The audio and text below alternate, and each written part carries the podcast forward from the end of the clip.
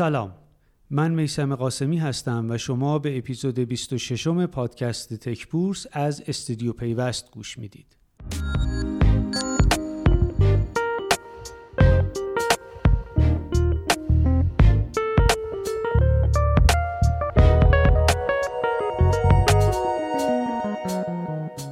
پاییز تموم شد.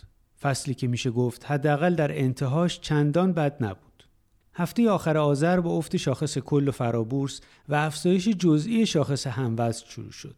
اما یک شنبه استثنایی بود و با یه افزایش بیش از سی هزار واحدی شاخص کل تونست کانال یک میلیون و 500 هزار واحدی رو لمس کنه. اما متاسفانه این پیروزی چندان دووم نیاورد و با دو روز کاهش پی در پی این کانال از دست رفت و در نهایت روز چهارشنبه شاهد کمی رشد بودیم و میشه گفت یه هدیه یلدایی به سهامداران داده شد. آخر وقت چهارشنبه سی آذر شاخص کل به عدد یک میلیون و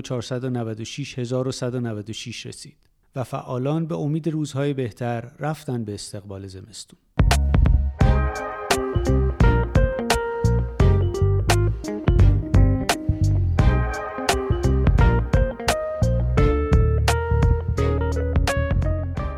این هفته فقط 6 تا از نمادهای حوزه ارتباطات و فناوری اطلاعات در مجموع منفی بودند و میشه گفت هفته خوبی برای آی سی تی بود.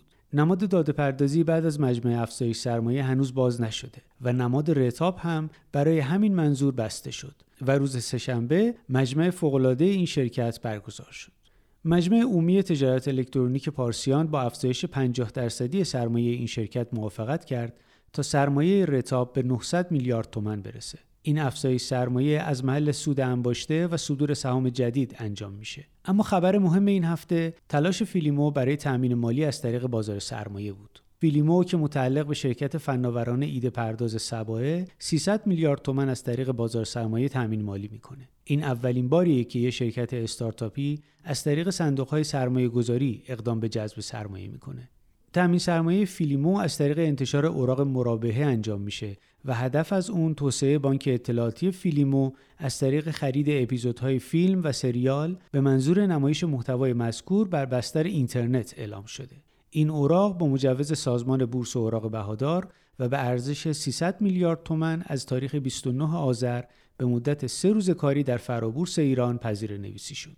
دوره عمر اوراق 4 سال و سود اسمی اون سالانه 18 درصده.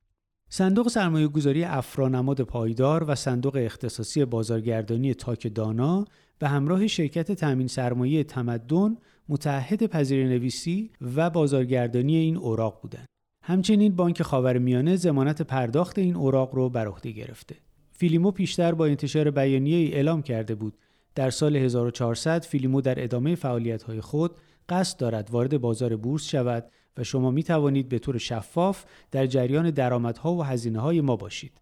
اما به نظر می‌رسه با توجه به وضعیت فعلی بازار سرمایه و وضعیت شرکت های استارتاپی برای ورود به بورس این شرکت تصمیم گرفته سرمایه مورد نظرش رو فعلا از طریق انتشار اوراق تأمین بکنه از بین استارتاپ هایی که پیشتر اعلام کرده بودند برنامه برای ورود به بورس دارند تا حالا فقط تپسی موفق به عرضه سهام خودش در بازار سرمایه شده باید ببینیم دومین تلاش برای حضور در این بازار به کجا می‌رسه.